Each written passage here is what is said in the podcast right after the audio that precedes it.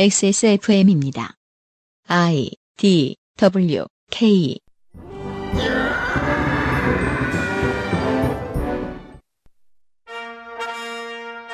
많지는 않겠지만 방송국과 언론사가 항상 발표하는 여론조사의 조사 과정에서 걸려오는 전화를 받아보신 분도 계실 겁니다.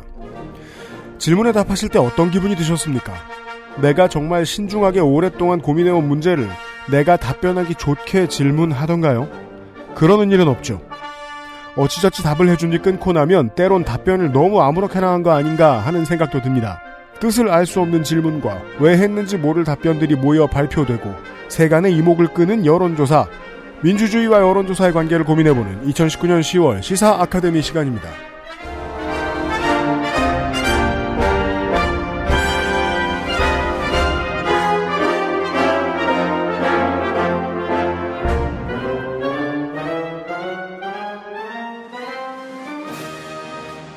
지구상의 청취자 여러분, 안녕하십니까. 다시 태풍이 돌아온 한반도의 주말에 인사, 10월 첫 번째 주말에 인사드립니다. 목요일부터 주말이라고 해둡시다. 저는 이번 주에 일이 많아서 지금 한 주가 길었거든요. XSFM의 그것은 알기 싫다 338회를 시작합니다. XSFM의 유승균 책임 프로듀서입니다. 월요일에는 그냥 제가 혼자 나와 있었고요. 목요일에는 윤세민 에디터가 있지요. 네, 안녕하십니까. 윤세민입니다. 남부지방에 큰 피해가 없었다면 이제 지나가고 있는 중일 거예요. 이제 여러분들이 목요일, 금요일, 토요일쯤에 이 방송을 들으셨다면. 근데 아무래도 이제 비바람이 심하니까 이번 주말은 집회가 많이 있을 것 같진 않은데. 주말에는 좀 영향을 벗어나지 않을까요? 모르겠습니다. 지난주 같은 경우에는 집회하기 정말 최적의 날씨였거든요. 네. 그래서 이번 주에 제가 걱정하는 거는 서초동이 아니라 광화문이죠. 네. 종교 집회 참석 알바라는 게 엄청 많이 나돌았어요, 지난주에? 진짜요? 네. 오. 나가면 2만 원 준다는 거예요. 나 왜 그런 게 하나도 안 들어오지? 알바몬에 엄청 많이 나왔었어요. 지금은 이제 다 구했는지 다 없어졌는데, 다 구했는지 아니면 소문나서 그냥 감췄는지. 근데 2만 원 너무 짜지 않아요? 근데 생각해보면 말이에요. 종교단체도 그렇고, 자유한국당도 그렇고, 광화문에 100만을 모으겠다. 네. 호언장담을 했거든요? 네. 그거 얼마예요? 20억 아니에요? 그렇죠. 2만 원을 주면요, 최저시급이랑 곱하면 2시간 반을 못 앉아 있습니다. 아니 근데 설마 그걸로 다 채우겠다는 얘기는 아니겠죠. 그런가요? 네. 그래서 이상한 거예요. 아니 마치 해운대구청 모래 사오는 것 같은 소리 하고 있네. 우리가 몇 명을 채우려고 돈을 주고 사람을 불러. 우리가 한 15만쯤 되고, 네. 5만을 채우겠다. 그런 거 아닐까요? 다른 건 몰라도 지난주에, 보수 정치인들의 그 마인드는 확실히 봤습니다. 사람들이 모인다는 건 다 관제야. 그럼 원래 다 관제야. 그러니까 쟤네들이 하는 것도 관제일 테니까 관제라고 욕하자. 정도의 마인드셋이 있었던 것 같아요. 네. 지난주에 일요일까지 방송했다고 제가 불평했는데 이번 주엔 월요일부터 방송을 해버렸네요. 있네요. 온누리 컨설팅이라는 회사에서 많이 올렸네요. 예, 이거는 지금 검색하면 바로 볼 수 있으니까 기사 같은 데서요. 네. 네, 온누리 컨설팅이라는 회사에서 기독교 기도성에 참석 알바 구합니다. 네. 2만 원. 자, 지난 주말에 집회 이번 주에도 집회 나가실 분들 많으실 걸로 아는데요, 청취자 여러분들 가운데서. 생각이 좀 많았는데, 이런 두 가지 정도였습니다. 하나는, 예를 들면 미국에서 내가 방송 일이나, 아니면은 기고하고 글 쓰고 취재하고 이런 일을 하는 사람이에요. 근데, 도널드 트럼프가 당선이 되었을 때, 깊은 고민을 한 번쯤 해봤어야 된다고 생각한다는 거예요. 우리 200회 공개 방송 때도 얘기했었나? 아니 저 많은 사람들이 저 바보를 선택했으면 그 이유가 뭔지 고민해야 될 거 아니냐. 네. 그때부터 반성의 목소리가 튀어나왔죠. 그 정치권에서 혹은 메이저 미디어에서 아무리 무슨 얘기 다 해도 우리 상황은 나빠진다. 혹은 우리 얘기는 안 들어준다. 원래 정치라는 건 먹고 사는 것의 문제이기도 하지만 덜 외롭기 위한 대화의 과정을 일컫는 말이기도 하니까요. 네. 대화도 안 해주고 화가 나서 트럼프를 찍은 걸 수 있거든요. 그 과정에 대해서 깊게 고민해보는 게 어떨까. 세상 돌아가는 데에 중요한 역할을 차지하는 일을 하고 있는 사람들, 그 어떤 사람들이라도 사람들이 갑자기 내가 이해할 수 없는 방향으로 되게 많이 움직이면 이유를 좀 알아야 되지 않나.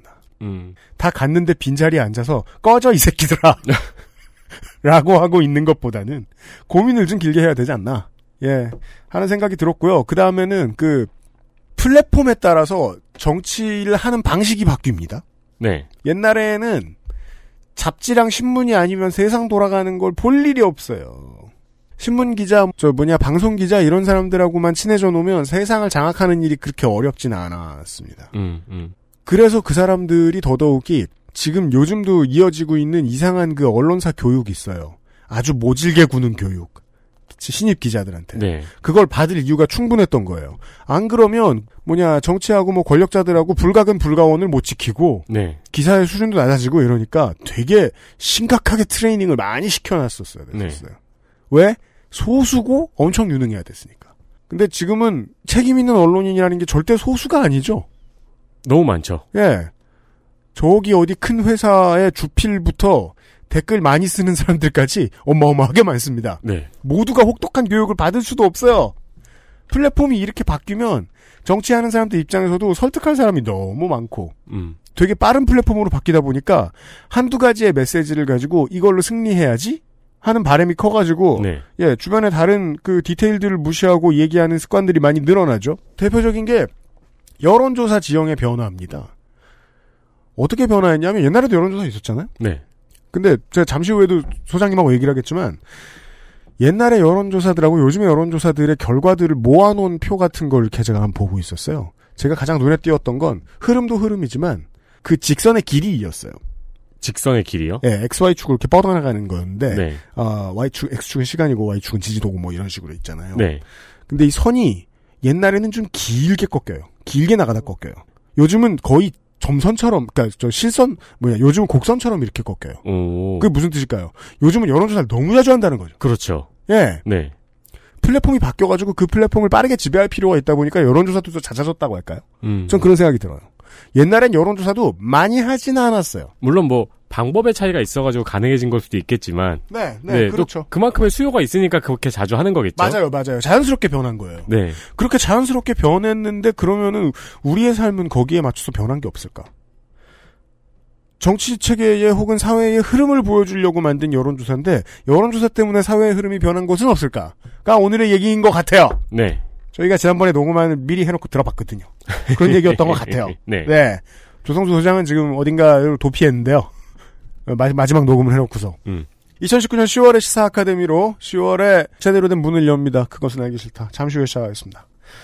그것은 알기 싫다는 건강한 비움 친구 평산네이처, 디메이트, 액세스볼 프레그런스 스토어, 정상적인 면역 기능엔 NK365, 가장 수준 높은 반려동물 간식 트루패밀리에서 도와주고 있습니다.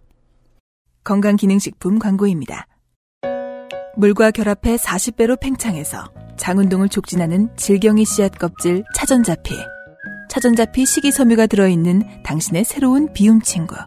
디메이트를 만나보세요. 이번만큼은 제대로 마음먹은 당신. 과식과 야식을 피할 수 있다면 가르시니아 캄보지아 추출물이 함유된 건강한 비움 친구. 디메이트가 도움을 드릴 수 있습니다. 식사 조절, 운동, 수분 섭취, 그리고 비움 친구 디메이트. 평산네이처.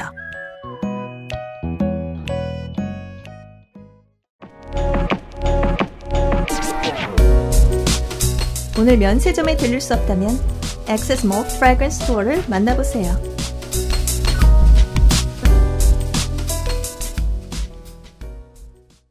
건강기능식품 광고입니다. 이번만큼은 제대로 마음먹은 당신. 과식과 야식을 피할 수 있다면 건강한 비움 친구 디메이트가 도움을 드릴 수 있습니다.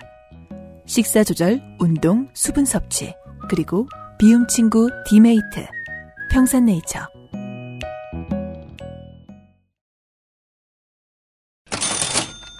네, 선택일 뿐 하지 않아도 되는 다이어트. 하지만 선택했다면 비움 친구 디메이트와 함께 하세요.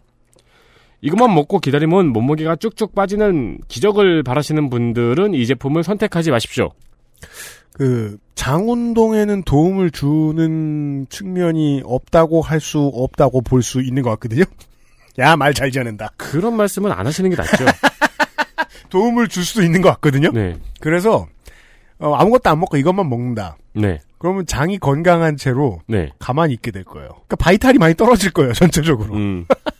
살은 안 빠질 것 같아요. 네. 그러니까 비움 친구라는 표현에 주목해 주시기 바랍니다. 그러니까 비우는 건 너고 그냥 친구입니다. 그렇습니다. 그 내가 앉아 있을 때 옆에서 계속 이야기를 해주는 거죠. 힘내, 파이팅, 아직 남았어. 힘내. 좋네요. 다이어리 같은 거네요. 네, 옆에서 계속 그래, 힘줘 이렇게 휴지는 많아.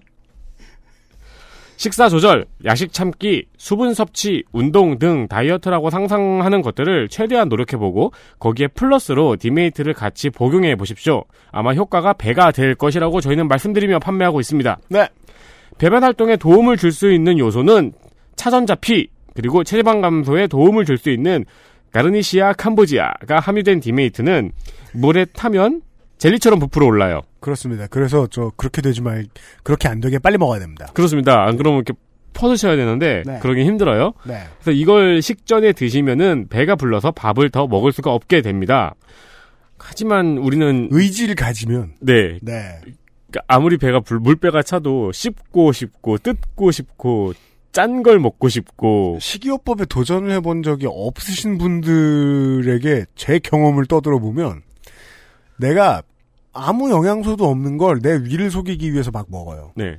그럼 위는 알아요. 네. 그 뭐라고 말합니까? 야야야, 나트륨. 이게 아니야. 이런 거 말고 나트륨입니다. 아직 더 먹을 수 있어, 내놔. 단 거. 탄수화물 임마. 포화 지방산 내놓으라고. 이거 말고 장난질이요. 막 뭐라고 합니다. 그래서 의지가 섞이지 않으면 위한테 집니다. 분명히 집니다. 저도 해봤거든요. 네. 네. 소금을 막 먹고 싶어요. 식사 30분 전 하루 2번 먹고 너무 허기질 때 다른 간식 말고 디메이트를 한 잔씩 하시면 좋습니다. 블렌더 보틀도 추가 옵션으로 구매 가능합니다. 다이어트를 선택했다면 디메이트와 함께 하세요. 그렇다고 합니다. 액세스몰에 와서 확인하십시오. 힘내. 네. 아직 할 수 있어. 그거 실패해도요. 블렌더는 아주 쓸만해요. 네.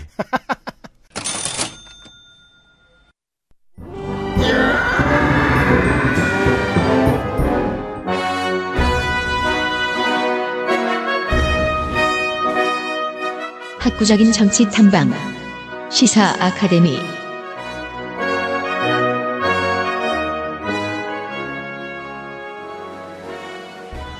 괜히 심심해가지고요. 정확히 어제 한번 제가 알아봤거든요. 뭘? 제6공화국 이후에 대통령이 6명입니다. 이 사람들의 취임 후부터 퇴임까지의 지지율의 변화 추이들을 뒤지니까 찾을 수 있더라고요. 일단 일반적 경향성을 이야기를 할 것 같으면 취임 후 1년 사이에 가장 높고요. 네. 취임 후 2년이 지나면 100% 50% 밑으로 떨어집니다. 그리고 퇴임 시에는 10에서 30% 정도 사이를 왔다 갔다 합니다. 스탯이라는 거는 이 큰 경향 말고도 이 선수들을 비교해 볼 수 있잖아요. 처음부터 끝까지 가장 낮았던 축에 속하는 것이 박근혜 대통령. 이명박 대통령은 독특하게도 퇴임 초기 집권 초기를 제외하면은 50%를 넘어본 적이 며칠 없습니다. 네. 열흘 되나 이러네요. 근데 둘 다 당선 때는 되게 득표율이 높지 않았나요? 그렇죠, 사실은. 네. 네. 그런데 첫 달, 둘째 달 이후부터 뚝 떨어져서 복구를 못 해요.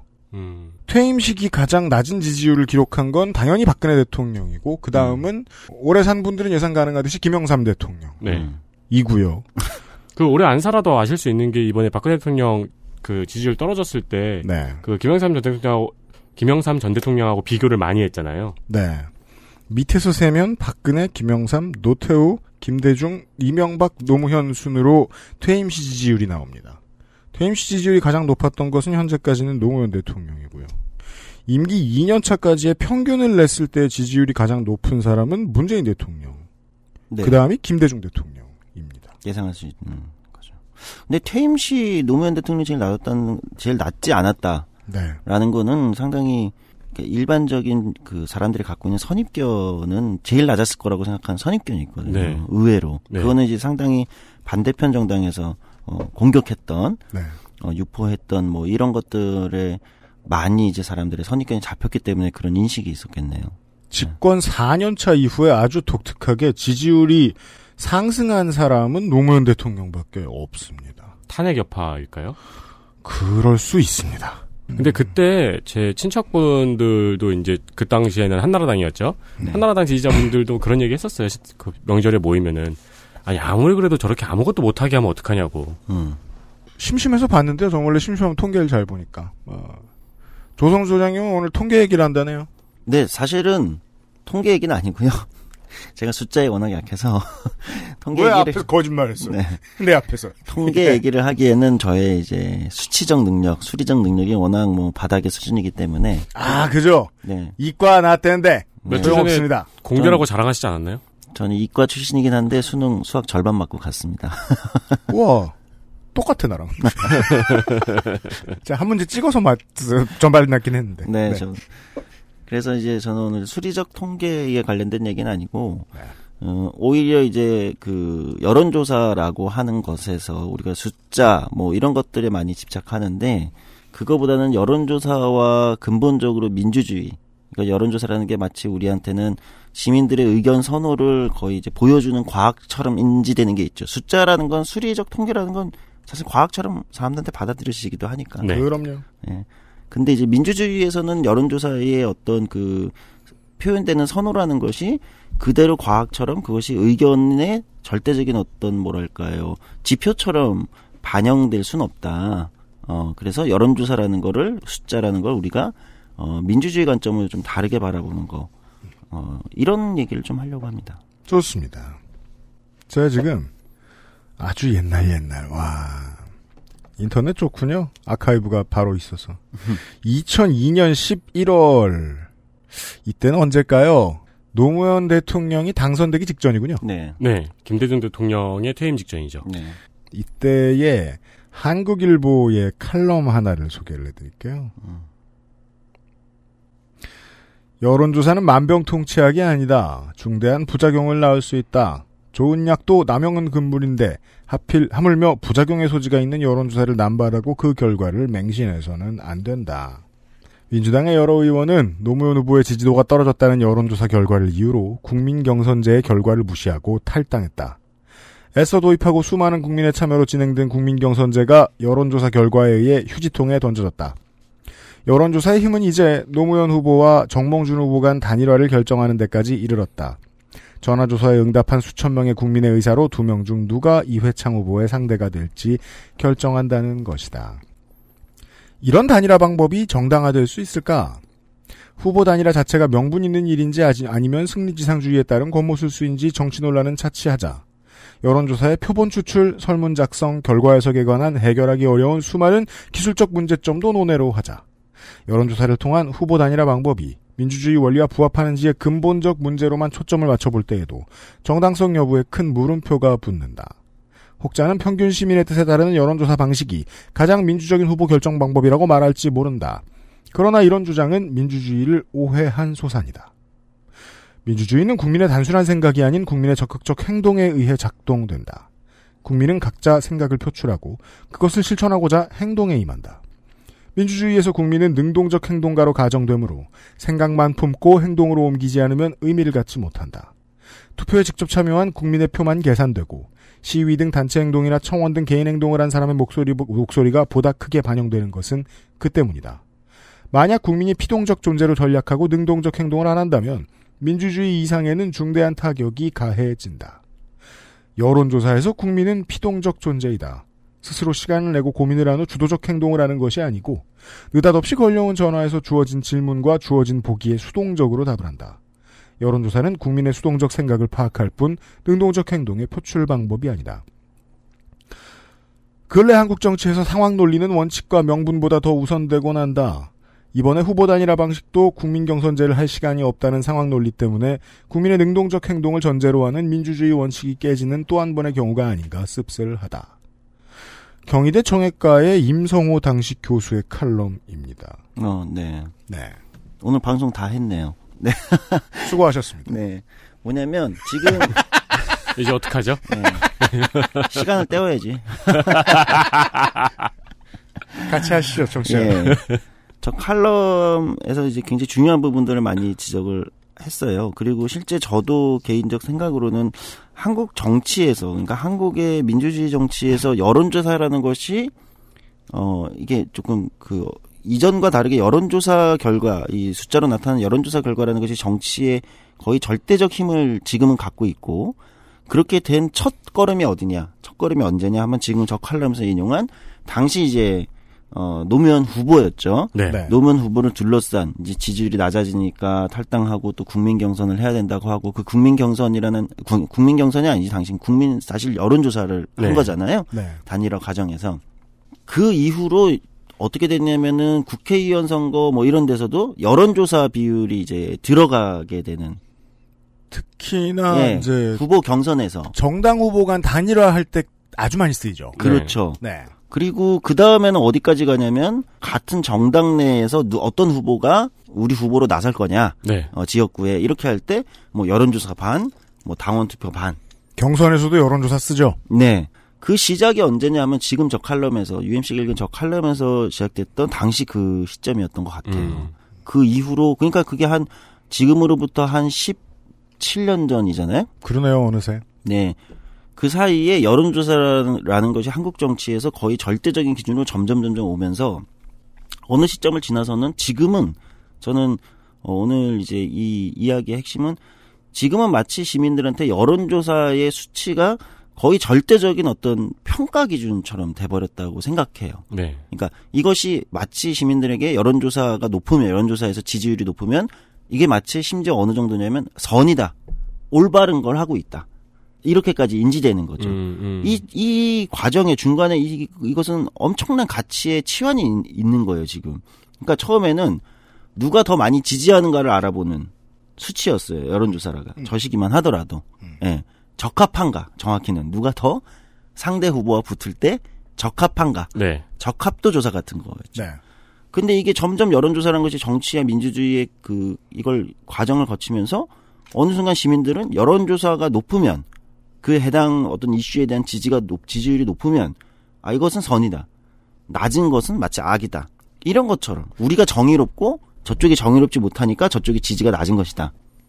이렇게 지금 사실 많은 시민들이 머릿속에 인지하게 되는 거예요. 요즘에는 리얼미터에서 주 단위로 여론조사 결과를 내놓죠. 그렇죠. 정당 지지율이나 그러면 예. 이제 분석 기사에서 이번 주에 어느 정당의 지지도가 오른 것은 이것 때문이다. 네. 라는 식으로 이제 기사가 나오죠. 네, 갤럽도 아마 국정운영 지지도를 매주 금요일 날 발표하는데 맞습니다. 오늘 이제 이 얘기를 하게 된 것은 지난주 금요일이죠. 지난주가 아니군요. 하여튼 이번 금요일에 갤럽에서 발표했을 때 문재인 대통령의 이제 국정 운영 지지도. 사실 뭐 갤럽이 매번 발표할 때마다 뭐 대통령 지지율이 아니라 국정 운영에 대한 뭐 시민 지지도다 뭐 이 차이는 분명히 두 개는 분명히 아마 수리적 통계로서는 여론조사 기법으로서는 차이가 있는 건 맞는데 네. 어쨌든 그냥 일반적으로 우리가 정부에 대한 지지 이런 걸로 볼 때 이게 이제 처음으로 40% 문재인 정부 출범 이후 최저치를 기록했다.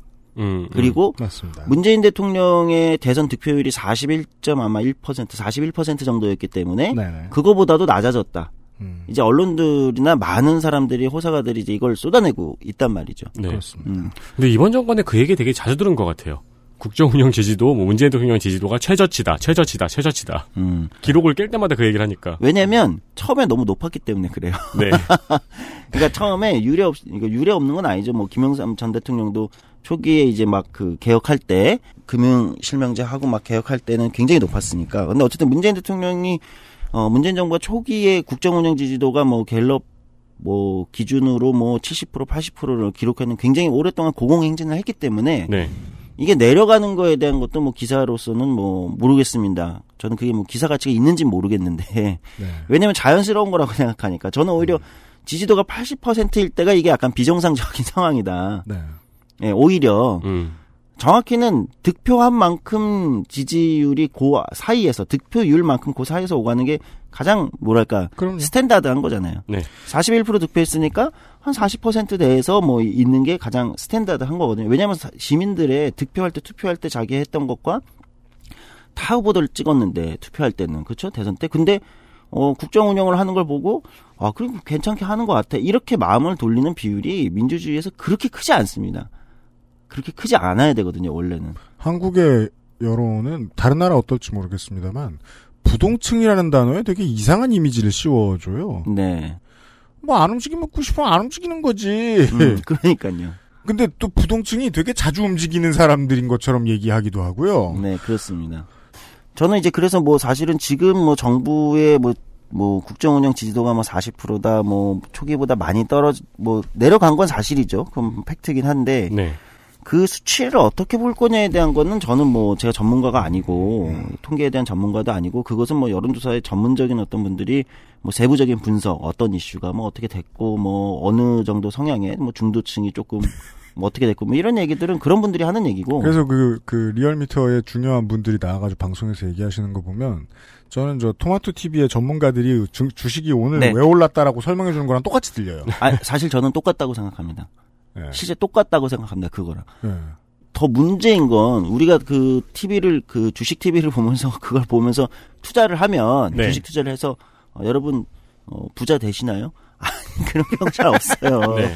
진정한 결과론. 네. 이것이 결과론의 정의 그 자체. 그렇죠. 근데 지금 사람들이 정치에서 여론조사를 보는 시각은 마치 그렇게 하면 부자 되는 것처럼 주식 투자를 하는 사람들처럼 사실 똑같게 지금 작동하고 있는 이 현상에 대한 저의 문제의식이 좀 큽니다. 여론조사라는 게 민주주의에서 과연 뭘까? 여론조사라는 게. 네. 그러니까 한국이 그 아까 칼럼에서 처음 UMC가 지적했듯이 여론조사라는 건 사실 민주주의하고 본질적으로 연결되어 있는 건 사실 아닙니다. 지금 시민들이 인식하는 것처럼 뭐 그것이 뭐 의견의 지지도가 높으니까 이것이 정의로운 거 아니냐 이런 거와 전혀 상관이 없어요 사실 민주주의에서는.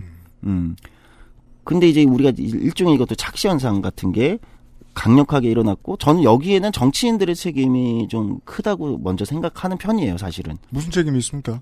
뭐냐면 요거는 이제 조금 시간을 가면서 제가 설명하려고 하는데 정당과 정치인들이 손쉽게 동원한 겁니다. 여론조사라는 방법을 너무 손쉽게 동원했어요. 근데 그 여론조사 방법을 동원할 때 진짜 목적은 뭐였냐면 네. 우리가 이제 시민들의 의견들이 있잖아요. 어떤 이슈나 어떤 후보에 대한 자기들의 의견들이 있을 수 있어요, 그렇죠? 네. 뭐 최근에 있었던 뭐 조국 법무부 장관에 대한 이슈도 1부터 10까지 뭐 1부터 10까지도 아니지 뭐 1부터 100까지 늘어놓을 수도 있을 거예요. 각자의 의견을. 다양한 이슈에 대한 입장이 있을 수 있잖아요, 네. 그렇죠? 아, 그거는 뭐 누구나 어떤 입장을 가질 수 있다고 생각은 하는데. 문제는 사람들의 의견의 다양성도 있어요. 그럼 이제 딱 제일 크게는 뭐 그래서 가장 단순하게는 찬성이야 반대야 이렇게 물어보면 그 크기가 이제 의견의 크기가 이제 양쪽에 이제 크기가 이제 잴 수 있을 만큼 형성이 될 수 있겠죠. 그 질문을 한다면. 그런데 제가 이제 한국 정치, 한국 민주주의에 굉장히 안 좋게 여론조사가 작동했다고 보는 17년 동안 작동했다고 보는 이 문제의식에는 정치인들이 이 여론조사를 처음에 이렇게 했다가 아마 노무현 후보 당시 아까 칼럼처럼 노무현 대통령이 이제 후보 시절에 이렇게 할 때는 뭐 적합도를 물어보자 한번 시민들 입장에서 누가 상대 후보를 이길 수 있는 가장 괜찮은 후보라고 생각하는 게 이렇게 정도 생각했는데 시간이 조금 지나면서는 정치인들이 이제 이게 아까 얘기했듯이 뭐 지역에서 당대당 후보가 이제 후보 단일화를 할 때 쓰이고 그다음에 지역구에서 자기네 당의 후보를 만들 때 이제 당 경선, 내부 경선 때 쓰이고 이렇게 하다 보니까 의미가 달라집니다. 성격의 변질이 일어나는군요. 네. 출마하는 후보들이나 정치나 또는 정당들이 어떻게 하게 되냐면 시민들이 다양하게 있는 의견들 중에서 네. 자기한테 선호도가 센 의견들을 동원하기는 방법으로 쓰는 겁니다. 내가 듣고 싶은 답. 예. 네. 그러니까 의견의 차이와 크기도 있지만 의견의 강도라는 게 있어요. 네. 의견의 강도. 그러니까 센 의견들이 있어요. 그러니까 아니 뭐 나는 그거에 대해서는 이렇게 생각해 이 정도가 아니라 나는 그거는 이거여야 되고 저 의견을 안 그럼 죽을 거야. 그러니까 의견에는 강도라는 게 있어요. 근데 일반적으로 우리가 이제 이거는 뭐 민주주의 그 우리 큰 정치까지 안 가더라도 한 50여 명, 뭐 100여 명, 한 50여 명, 20, 30명 수준도 마찬가지입니다. 10명도 마찬가지예요. 친구들 사이에서도 마찬가지인데 있다 보면 우리가 민주주의는 다수 의견의 크기, 다수결이잖아요. 의견의 크기에 따라서 어쨌든 한번 가는 거다. 이렇게 선택을 하는 거다. 이렇게 일반적인 민주주의의 원리지만 그게 잘 작동 안 될 때가 언제냐면 한두 명이 진상을 부릴 때예요. 넘나 싫음. 그러면서 의견의 강도가 너무 세. 그 한두 명이 이거 아니면 안 돼. 의견의 강도가 너무 세면 약간 중간에 있는 다른 의견들이 이 의견의 강도에 굴복하게 됩니다. 또는 그냥 아 이게 너무 세니까 이 의견이 너무 세니까 그냥 그 약간의 추종하게 되거나 쫓아가게 됩니다. 방금 명절이 지났으니까 청취자 여러분 우리의 친척들을 떠올려보자고요. 네. 네. 고스톱판을 떠올려보면 고스톱은 오늘 끝나는 논쟁이니까 괜찮아요. 네. 재산을 물려받을 때 아파트의 소유권을 나눌 때 네. 혹은 뭐 더 큰 문제는 뭐 있을까요? 아 건물이 더 커지면 되는구나. 빌딩의 소유권을 나눌 때. 더 큰 문제는 재산의 크기군요. 네. 그때는요. 저는 장담할 수 있어요. 우리 형제들은 뭐 좋은 사람들입니다만 누가 제일 지랄하죠? 전 그 사람 손을 들어줄 거예요. 이유는 뭐죠? 지랄 말라고. 그렇지. 아, 피곤하니까. 네. 네. 지랄을 멈추게 할 방법은 그밖에 없어. 네. 지랄은 뭡니까? 민주주의에서 흔히 볼 수 있는 의견의 무게와 강도인데 이런 문제를 어디서 또 많이 생각하냐면 오늘은 또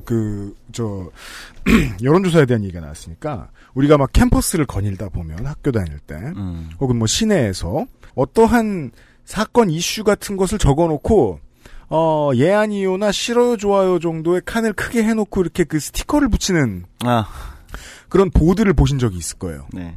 무조건 같은 생각을 해보신 적이 있을 겁니다. 의견이 두 개밖에 없어. 네. 저 중에 내 의견이 없는 것 같아. 혹은 저 둘 중에 내 의견으로 그러니까 내 의견이 저 둘 중에 하나로 수렴되게 되는 게 별로야. 네. 왜냐하면 그건 내 의견이 아니야. 그 거대한 네모 안에 들어감으로써 나의 소리의 다양한 형태가 싹 사라져요. 내가 한 문장을 통해서 낸 10가지 소리 중에 0.1가지만 들어가. 근데 그냥 들어갔어, 난. 네. 왜곡이 일어나요. 그렇죠. 예를 들면 이렇게 할 수도 있어요. 그 yes or no 그 보드판에 있으면 내가 저것들을 yes로 가게 하고 싶어. 길에 보드판에 붙어있는. 그러면 스티커를 저걸 yes라고 생각하는 사람을 먼저 한 20여 명을 모아가지고 거기에 먼저 가서 스티커를 다 붙이게 해. 먼저 가서. 네. 혹은 먼저 붙여놓고 시작해. 그렇죠. 그러면 자연스럽게 의견의 강도가 세기 때문에 아까 얘기했듯이 이런 쪽으로 그냥 흘러가게 되고 그 의견을 양쪽에 yes or no로 답할 수 없는 사람들은 지나치게 되겠죠. 야바위의 기술. 아, 네, 그렇죠. 첫 댓글의 법칙. 이런 뭐라고 하지? 그 뭐 이렇게 예. 바람잡이. 마인드 뭐라고 하기도 하는 건데. 네, 마인드 뭐. 네. 어쨌든 그러니까. 일반적으로 민주주의에서 의견의 크기가 중요한데 그래서 의견의 크기를 잘 만드는 것도 크기를 잘 보는 것은 중요한데 그런 측면에서 원래는 예전에는 여론조사라는 것이 그런 정도의 의미였는데 네. 사람은 정말 이 정치사회에서 인간은 정말 그 똑똑하거든요. 이거를 뒤집을 수 있는 것은 의견의 강도를 센 의견들을 결집해가지고 이걸 이제 끌고 가버리는 거다. 이 방법을 쓰기 시작한 거예요, 사실은. 그 이전에. 왜냐면은 내가 이 지역구에서 이 당의 깃발을 든 후보만 되면 내가 국회의원이 될 수 있는데, 시의원이 될 수 있는데. 그러니까 이 권력이 걸려 있기 때문에 그렇죠. 사람들은 최대한의 방법을 동원하기 시작하고 그 방법을 찾아내는 게 강도가 센 의견들을 결집하는 방식입니다. 정치가 그냥 가장 옳은 사람, 가장 훌륭한 사람 뭐 국회의원 한 명 뽑아놓으면 끝나는 건 줄 아는 사람들도 있는데 어떠한 정당의 후보가 국회의원 후보로 나왔다. 근데 A가 그 동네의 유지이고 그 동네의 어떤 건설업 같은 걸 하고 있었다. 큰 이권이 걸려있고 어떤 일정 비용으로 그가 미는 후보가 정치를 잘할 수 있도록 도와줬어요. 돈을 대줬어요. 그러면 제가 아까 말씀드린 바람잡이들을 막 집어넣을 거예요. 돈으로. 네, 그렇죠. 예, 근데 그 바람잡이들이 되게 우스워 보이는 캠페인을 할까요? 저 사람 바람잡이네 싶은? 아니죠. 온 동네 주민의 커넥션이랑 커넥션을 모두 이용해서 들을 만한 말들을 막 해줄 거예요. 네. 민주주의에서 표 많이 얻는 방법은 매우 프로페셔널하다고 저는 믿습니다. 여론조사도 마찬가지가 아닐까 싶다는 거예요. 먼저 달려가서 큰 소리를 내려고 미 준비하고 있는 사람들이 있어요. 그렇죠. 그런 사람들을 보다 보면 목소리를 내고 싶은 시민들도 뭐 저런 사람들이 하는 거지 뭐. 뒤돌아서요. 이건 이제 약간 좀 이따 잠깐 얘기하겠지만 인터넷의 댓글이나 인터넷에서 우리가 SNS 같은 데서 볼 수 있는 모습에 반영되기도 하는 거죠. 네. 너무 센 막 이런 의견들이 다 달려 있으면 네. 다른 의견들이 엄두를 내지 못하는 거죠. 네, 네. 그래서 다시 이제 여론조사로 돌아오면 이 의견의 강도라는 문제 때문에 의견의 강도가 실제 의견의 크기를 압도할 때가 있다는 이 역설적인 상황이 실제 작동할 수 있기 때문에 사실 여론조사로 어떤 정책을 결정한다든지 여론조사 수치로 정책을 결정한다든지 또는 여론조사로 어떤 정책에 대한 지금 상황에 대한 그 뭐 정확한 얘기를 한다든지 이거는 사실은 조금 사실 저는 조금 어렵다라는 입장입니다. 예, 그거는 상당한 왜곡이 있다. 그렇게 보면 아까 처음 얘기 시작할 때 대통령의 뭐 국정운영 지지율이 뭐 갤럽식으로 해서 40%다. 네. 이걸로 아 그럼 이제 문재인 정부가 이제 완전히 뭐 최저 40%를 찍었고 뭐 이제 내려왔고 그래가지고 뭐 지금 정부에 그러면은 반대하는 사람이 60%고 또는 반대 또는 찬성하지 않는 사람이 60%고 정당성이 50% 밑으로 내려갔으니까 없다 이렇게 얘기할 수 없다는 거예요. 반대도 성립합니다. 정부의 지지율이 80%라고 해서 예를 들면 국정운영 지지율이 80%라고 해서 이 정부가 지금 정의로운 일을 하고 있고 이렇게 평가할 수 없다는 거예요. 그건 별개다. 네. 그건 별개다. 네. 물론 이제 복잡하게 들어가면 이제 여론조사 전문가들이 얘기하지 그것은 뭐 기대치가 반영된 거일 수도 있고 뭐 이렇게 할 수 있는데 뭐 그건 그거대로 두더라도 저는 선과 악, 정의로움과 정의롭지 못함 또는 어떤 정책의 옳고 그름, 합리성을 여론조사에 맡길 수는 없다. 그거는 거기서 맡겨지는 게 아니다. 정책에 대한 합리성의 문제도 마찬가지입니다. 어떤 정책을 예를 들면은 아마 해당 당시의 여론조사로 이렇게 정부가 정책을 하겠습니다. 이것에 찬성하십니까? 반대하십니까? 그래서 찬반을 물어가지고 결정을 하겠다. 네. 이렇게 했으면 우리는 아직도 노예제 국가에 살고 있을 거고. 네. 그렇지 않나요? 사회 진보는 여론조사로 일어나지 않거든요. 왜? 대부분 반대하니까. 처음에는 그렇죠. 왜? 사람들은 자기 생활 세계에서 경험한 것들에 의해서 익숙치 않은 것에 대해서 찬성하기 어렵거든요. 네. 내 삶이 늘 이랬고 내 삶이랑 상관도 없는데 왜 장애인 이동 통로를 더 만드느라 세금을 쓰나요? 그렇죠.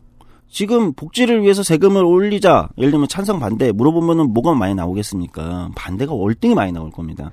그러나 그것을 우리가 옳다라고 얘기하거나 정의롭다고 얘기하거나 의견이 다를 수는 있지만 또는 그것이 맞다 그렇기 때문에 이렇게 얘기할 수 없다는 거예요. 그러면 마찬가지로 정치인에 대한 평가도 마찬가지고 정부에 대한 평가도 마찬가지로 그걸 가지고 완전히 평가할 수 있는 건 아니다. 오히려 차라리 자기의 정치관과 세계관을 가지고 설명을 하는 게 맞지. 주저리. 네.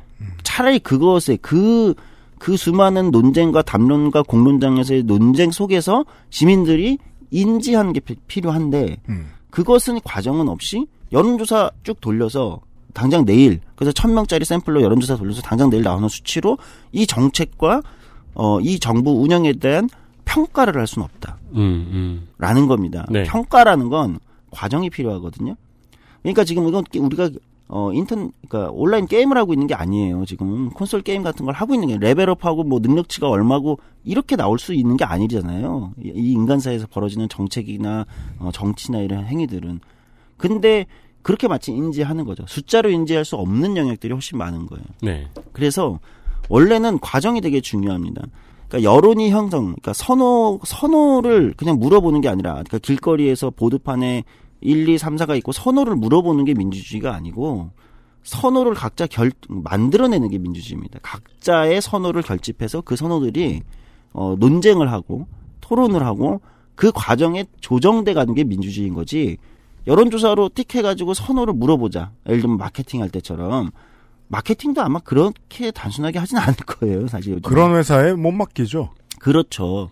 그거는 그냥 뭐 어디 돌리기만 하면 설문만 돌리면 되는 문제니까 그거가 중요한 게 아니라는 그렇죠. 거예요. 그럼 이제 마케팅 회사가 아니고 그 리얼미터 같은 회사가 마케팅을 맡겠죠. 그렇죠. 그렇다고 해서 그 물건이 제일 팔리지 않을 거라는 거예요. 트위터에서 요즘은 개인이 자기의 트윗을 하면서 저 여론조사를 돌려볼 수 있죠. 예. 네. 트윗에 뭐 좋아요, 싫어요, 꺼져요 뭐 이런 거 놓고서 이렇게 투표하게 할 수 있어요. 네. 자기 팔로워들이나 자기 트윗을 본 사람들이. 근데 그 트윗의 방식을 이용하는 사람들 대부분이 각 잡고 진지한 걸 물어볼 때 그걸 쓰지 않아요. 네. 농담할 때 써요. 그렇죠. 용도를 사람들이 본능적으로 아는 거예요. 이거 대화의 수단으로서 효과적이지 못하구나. 여론조사 1, 2, 3, 4번 나오고 그걸 고른 걸로 결과가 나왔을 때 자 얘기 끝났습니다라고 하는 그 여론조사의 방식이 왜 대화에 아무도 참여시키지 못하고 있는가라는 느낌이 드냐면 말씀해주신 그대로 순서가 역전이 돼 있는 것 같다는 거예요. 아니 나는 내가 이걸 골랐는데 난 사실 사람들의 대화의 장에서 내가 이걸 고르게 된 과정을 이야기하고 그렇죠.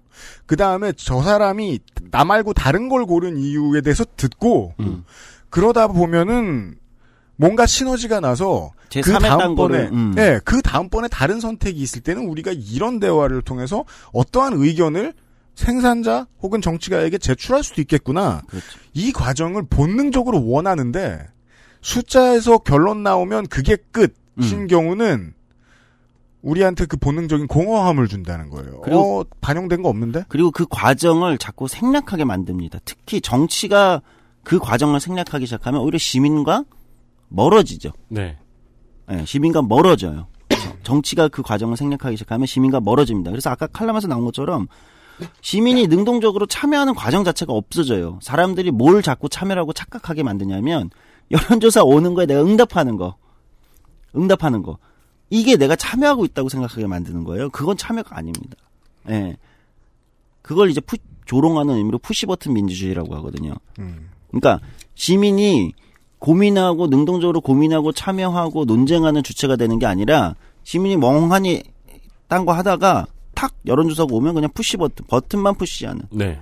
그러니까 시민이 훨씬 수동적 존재로 전락해버린다는 거예요. 네. 오늘이 조금 거짓말 붙여서 말하면 시사 아카데미 이제까지의 시사 아카데미 가운데서 가장 먼 미래의 문제가 될 만한 아니야 지금 문제야 이거 지금 문제.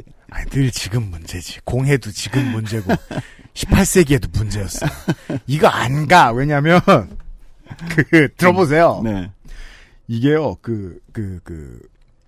감각의 잉의 시간을 다시 한번 기억해 주시면 좋겠어요, 청취자 여러분. 우리가 플랫폼에 대해서 오감으로 느끼는 것들이 우리를 지배하고 결국은 정치적인 시각 같은 것까지 만들어낼 수 있거든요. 이런 사례를 들어보죠. 넵스터와 소리바다 시절에 많은 언론인들, 많은 사람들은 영화관이 곧 잠식될 것이다라고 예측했어요. P2P가 활성화될 거고 인터넷은 더 빨라질 테니까 음악 시장이 다 사라졌잖아. 타워레코드가 다 없어졌잖아. 그 다음은 극장이야 라고 얘기했어요. 전문가들이 예측하지 못한 게 사람들이 오감으로 경험하는 그 플랫폼의 철학이었어요. 영화관은 신전이에요. 가는 길도 극장이고 표 사는 행위도 극장이고 들어가는 것도 극장이고 팝콘 사려고 줄 서 있는 것도 극장이라는 경험이에요. 돌아가는 길에 같이 본 사람과 이 영화가 어땠어라고 대화하는 것 그것까지 다 합해서 극장 간 날이에요. 그렇지. 그 경험의 신성함이나 그 능동성을 발휘하게 되는 이유 같은 것들을 P2P는 채워주지 못해요. 네. 네. 예. 민주주의를 그렇게 설명할 수 있다는 거예요. 내가 나가서 몸이 불편하든 다른 일을 하든 내가 굳이 시간을 내서 나가서 투표를 하고 그전까지 고민했고 하는 어떤 일련의 행동들, 전화를 갑자기 받아서 버튼 누르는 행동과는 층위가 너무 다릅니다. 그렇죠. 감각의 차이도 너무 커요. 나는 감각으로 느낍니다. 관심 없는 일인데 난 지금 바쁜데 그래서 시민운동가, 활동가, 뭐, 혹은 정치가 주변에 홍보하는 사람들, 이런 사람들이 얘기하죠. 전화가 언제 올지 모릅니다. 조심하세요. 준비해주세요. 네. 그건 적극적인 행동이죠. 네. 근데 얼마나 소수입니까? 네. 그 말을 한다는 자체가 이 행동이 정말 우연하고 게으르며, 실제로 참여하기 위해서 열심히 한 것들에 비해서 수준이 너무 낮은 참여라는 거예요. 네. 오히려, 큰 위험성은 이 푸시버튼 민주주의라는 표현, 그러니까 그냥 그런 존재로 시민들이 전락해버렸을 때 지금 UMC가 얘기한 그냥 가끔 걸려오는 여론조사에 응답하는 그것이 마치 민주시민으로서의 민주주의가 작동하고 있다고 착각하게 되면 그건 사실 전체주의의 방식이거든요. 그걸 파시즘, 전체주의의 방식이죠. 네. 예를 들면 전체주의도 시민에게 동의를 구하지 않는 게 아닙니다. 이런 방식으로 구할 뿐인 거예요. 즉 그 수많은 아까 영화관 비교 아주 저도 공감이 되는데 그 과정과 예를 들면 시민들 그 맥락, 경험 이거를 삭제해버리고 그냥 그것만 묻는 전체주의가 보통 그런 방식을 택하죠. 그 지지율 얘기하셨는데 히틀러가 전쟁을 시작할 때 지지율이 얼마나 높았겠습니까? 그렇죠. 우리 지지율로 여론조사로 물어볼 것 같으면은 무슨 사형제 유지 피의자 인권보호 뭐 철폐 이런 거 물어보면 암울한 답들이 나올걸요. 그렇죠. 소년법 철폐 이런 거. 왜? 당장 점심 먹고 이쑤시고 있는 나는 내가 범죄자도 아니고 범죄를 나는 지을 것 같지도 않고. 예. 그리고 뭐 우리나라가 전쟁에서 이긴데 좋네. 그래서 민주주의라는 것이 이제 한국에서 사실 뭐 근데 이게 한국만 겪고 있는 문제는 아니에요. 네. 그러니까 여론조사라는 것이 등장하면서 이제 과도하게 현대 정치에서 이제 여러 가지 부작용이 일어난다라는 비판들은 뭐 다른 나라에서도 일정 정도 있었고, 이게 이제 지난번에 제가 한번 방송했던 그 미국의 민주당과 공화당이 어떻게 트럼프 같은 당 외에 있는 사람들이 자꾸 등장하게 되고, 뭐 이걸 한 적이 있죠. 그 어떻게 민주주의는 몰락하는 그 과정에서. 거기서 그 문제의식도 사실 비슷한 측면이 맥락이 있는 거죠. 아, 네. 예, 그때도 이제 여론조사로 그냥 이렇게 나중에 그 시민들의 어떤 당 지도부가 그냥 일방적으로 후보를 결정하는 거에 반발해서 시민들 물어보자. 근데 그러다 여론조사라는 것이 점점 강화되게 되고, 근데 거꾸로 그런 것들이 알고 보니 밖에 있는 사람, 검증되지 않은 사람, 위험한 사람들에게 훨씬 더 많은 기회를 주면서 민주주의가 오히려 이상해지더라. 반복된 여론조사가 트럼프를 점점 띄웠군요. 오히려 그렇습니다. 네. 네, 저는 예를 들면 그렇다고 생각하는 거예요. 그런 수치가. 그래서 한국에서도 마찬가지다. 그래서 저는 물론 여론조사라는 것이 어떤 추이를 보게 하고 이런 식의 지금 선호가 그 형성이 될 수는 있겠구나. 이런 거를 우리가 참조하게 할 수는 있어요. 그렇죠. 참조할 수 있는데 그것이 결정을 할 수는 없는 것이다라는 거예요. 두 개를 분리해야 된다.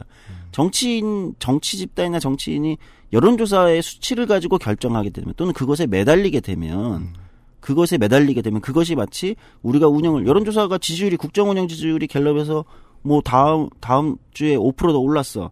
그러면은 지금 뭐 어떤 정치 세력이, 아, 그래, 우리가 그래서 이번에 국정 운영을 잘했어. 이렇게 바로 연결될 수는 없다. 네. 그러면은 지금 저희가 이번 주에 본 뭐 여론조사 지지도라든가, 네. 저번 주나 저번 주에 여론조사 지지도를 이야기를 하면서, 이건 뭐 조국 장관 인사청문회 여파다, 조국 장관의 여파다, 이런 식으로 설명을 할 거 아니에요. 네. 그냥 결론만 그렇게 설명을 할 거 아니에요. 네. 근데 그 사이에서는 시민들이 그런 검찰개혁을 지지하는가에 대한 질문은 삭제되어 있는 거잖아요. 그렇죠. 그러니까 그 여러 가지 그 안에도 다른 맥락의 여러 가지 질문들이 있는 거예요. 네. 그래서 이것만 물어보면 이렇게 답하겠지만 여러 가지 질문들이, 물론 여론조사 전문기관들 잘하는 데는 이런 걸 다 물어봅니다. 그래서 종합적으로 얘기는 하지만 그러니까 다양한 질문들이 있고 다양한 입장들이 있고, 어떤 A라는 사람이 어떤 한 이슈에 대한 입장만 있는 것이 아니라 그것과 연관된 수많은 이슈들에 대해서 생각보다 복잡한 입장들을 갖고 있습니다. 네. 그 사람의 부동산에 대한 입장은 뭐지? 부동산 정책에 대한 입장은 뭐지? 예를 들면 교육 정책에 대한 입장은 뭐지? 그것은 자기 자녀가 어떤 사람인지, 어느 학교에 다니고 있는지, 이런 거에 따라 또 다를 수 있거든요. 그런 겁니다. 그러니까 시민의 정치에 대한, 정당이나 정부에 대한 시민의 자기 실질적인 선호라는 것은 단순하지 않다는 거예요. 나는 왕좌파야. 근데 막 거지 선비로 학부를 너무 오래 살다 보니까 돈 버는 재주가 없었어. 그런 사람들 돈 벌 때 보통 어디로 가죠? 한국에서는 사교육시장으로 가죠. 네. 그래서 좀 잘 풀렸어. 그래서 내가 막 무슨 시민단체 후원도 하고 되게 나도 행복하고 공익에도 도움이 되는 그런 삶을 살고 있어. 근데 공교육의 가치를 높이기 위해서 뭐 몇 가지 시장에 대한 규제가 생긴대. 학원 10시 제한 뭐 이런 거. 그러면 좌파적인 선택에 손을 못 들어줘요? 갑자기 ARS 전화를 받았어요? 중도 정권을 계속 싫어한다는 버튼을 누를 거예요?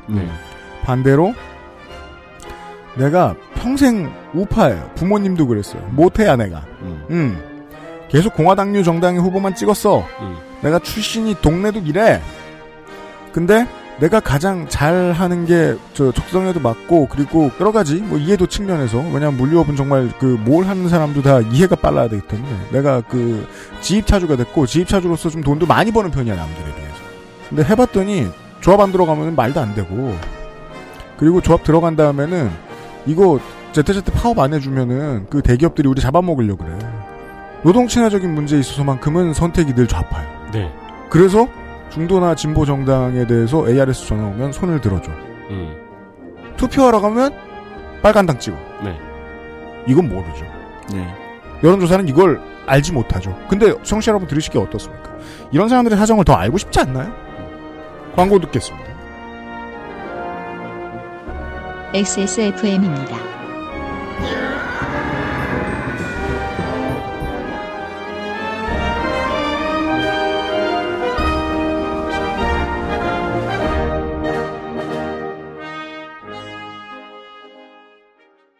건강을 위해 검색 또 검색. 그런데 정상적인 면역 기능은 챙기고 계세요? 건강의 기본은 정상적인 면역 기능. 내 옆에 탑! 매일매일 NK365.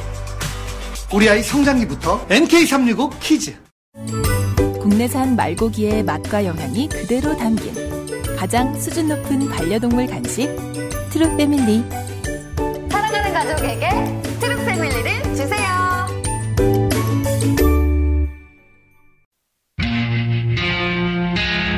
Artisan by John Varvatos. 액세스몰 Fragrance Store에서.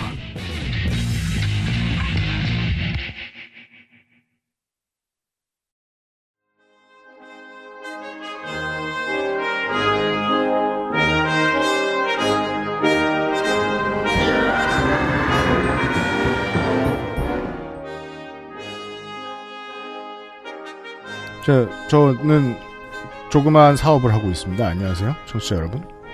사업이 아무리 조그만 해도요, 이걸 하자면은요, 온라인에서 평생 늙었고, 뭐, 집, 체육관, 이거 말고는 뭐, 오프라인으로 다니는 게 없던 이런 인생이었다가 갑자기 바뀌어야 돼요.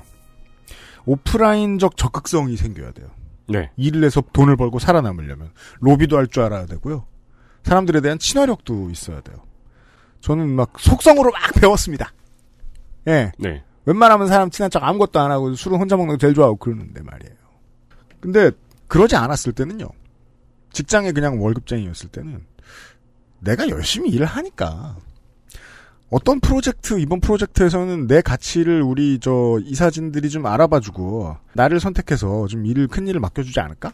이런 기대를 가져요. 그런 일은 일어나지 않습니다. 내가 그 사람들의 시야에 들어올 만큼 의견을 개진하고 내가 이런 걸 잘했다라고 막 보여주고 그러지 않았거든요. 적극적인 의사표명이 수반되지 않으면 사회는 내 견해를 들어줄 생각이 별로 없어요. 네. 전 그게 합리적이라고 봅니다. 네. 말해야 듣지. 말 안 해도 들어주는 경우가 있습니다. 언제요? 여론조사할 때요. 그렇죠. 조성수 소장과 함께하고 있어요.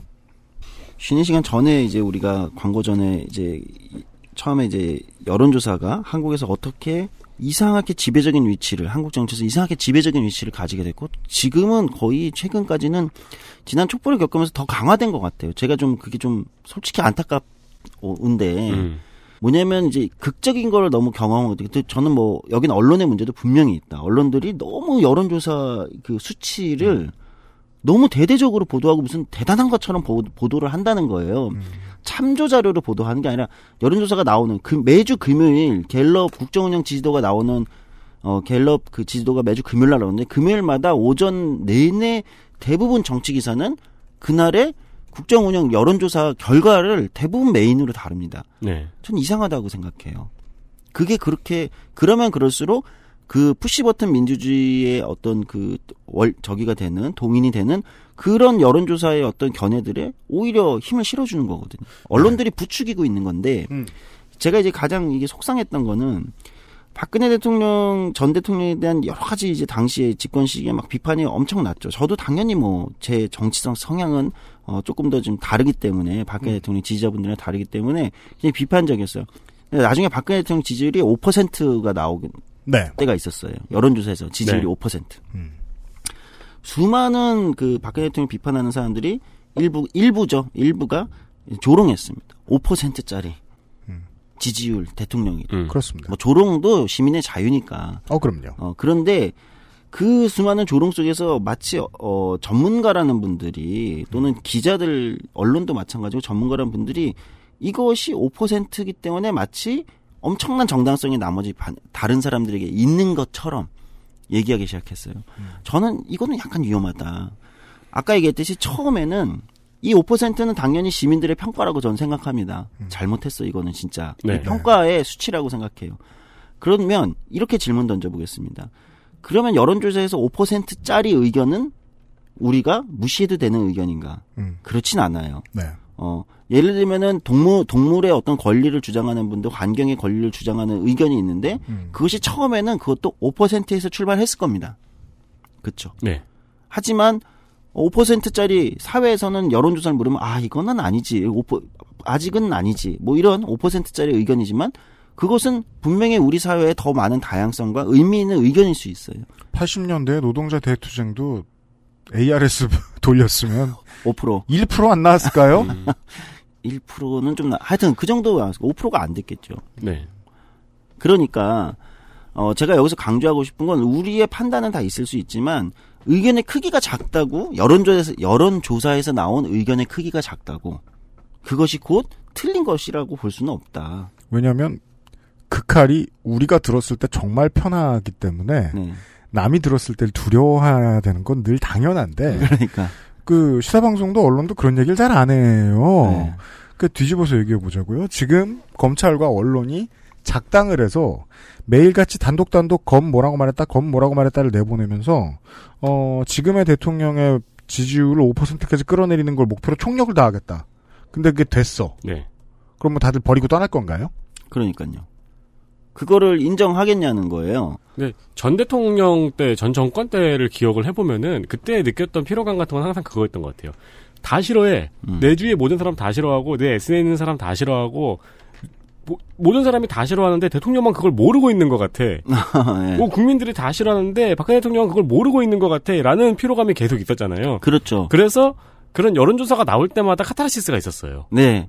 역설적으로. 그러니까 그런 측면에서는 당시에 박근혜 정부가 굉장히 오만했던 거예요. 네. 그러니까 오만했던 거예요. 네. 굉장히. 그러니까 저는 여론조사라는 어떤 수치나 뭐 이런 것들을 부정하고 싶지는 않습니다. 그게 어떤 추이를 보여주는 거고 그것에 대한 시민들의 의견의 크기를 현재의 조건에서 보여주는 것은 있지만 그러나 그것이 선과 악, 정의와 부정의를 규정할 수는 없는 것이다. 다만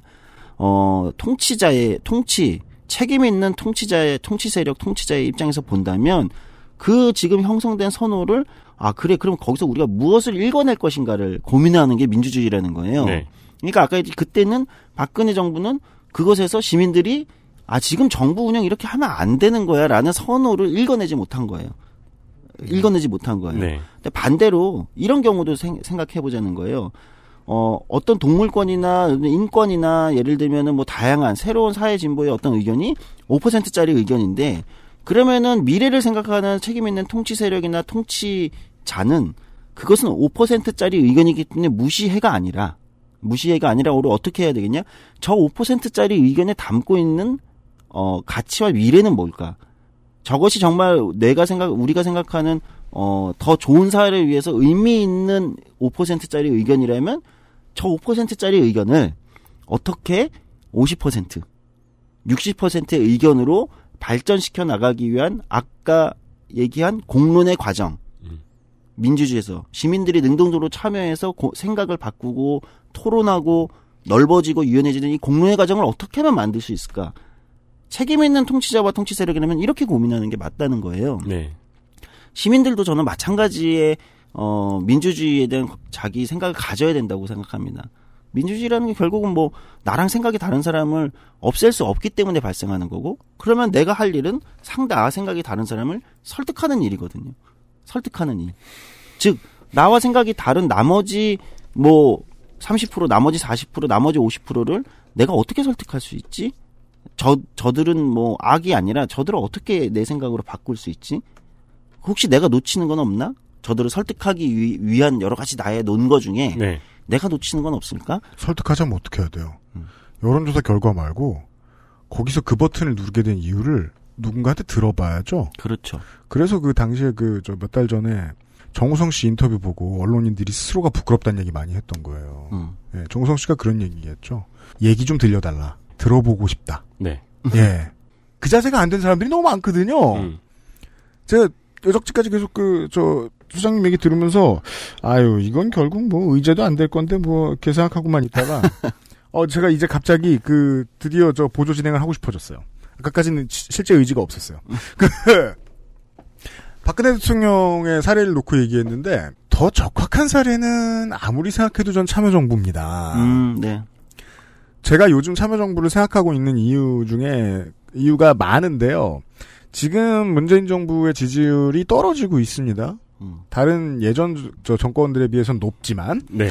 그러면서 원래 추진하려고 했던 정책들의 동력이 상실되고 있거든요. 뭐 저는 이게 뒤집어서 이렇게 얘기하고 싶은 거예요.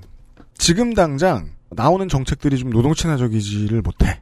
혹은 뭐 전에 얘기했던 것들에 대해서 더 많은 비정규직들에게 좀 더 안정적인 일자리를 주고 있지 못해. 그 복지가 생각보다 많이 확대되고 있지 못해. 네. 그거는 어서 어떻게 어떤 과정으로 이룰 수 있죠? 돈을 가져와야 돼요.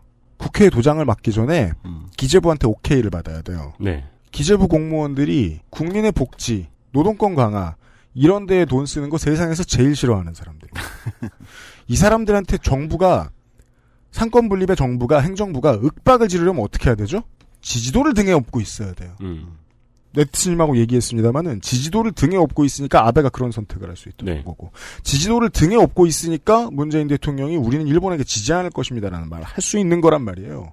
근데 노동정책에 대해서 원래 지지하던 사람들이 지지를 안 합니다. 결론이 안 나온다고. 그러면 하려던 걸 더 못합니다. 이 반복은요. 요즘 처음 보는 것 같지만 참여정부 때 너무 심했어요. 그때도 이상했거든요. 글쎄 오시다. 한번 뽑았고 달라진 건 지지율 조사밖에 없는데 그게 두려워서 못하는 일이 이렇게 많군요.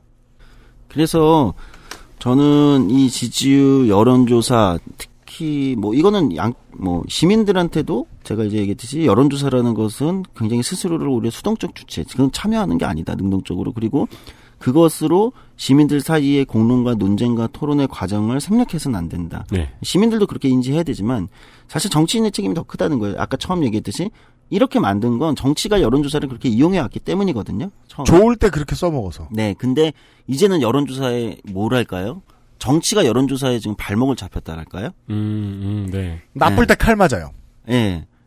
그러니까 자기들이 그렇게 써왔다가 정치가 주로 그렇게 이용해왔다가 이제 여론조사에 목매이게 되는 거예요. 그러니까 여론조사 지지율이 1%, 2%, 3%만 떨어져도 정치 집단이 무슨 큰일이 난 것처럼. 왜? 그거 외에는 내가 이것을 나의 원래 얘기들, 나의 정권을, 권력을 유지할 다른 동인을 설명해 본 적이 없거든.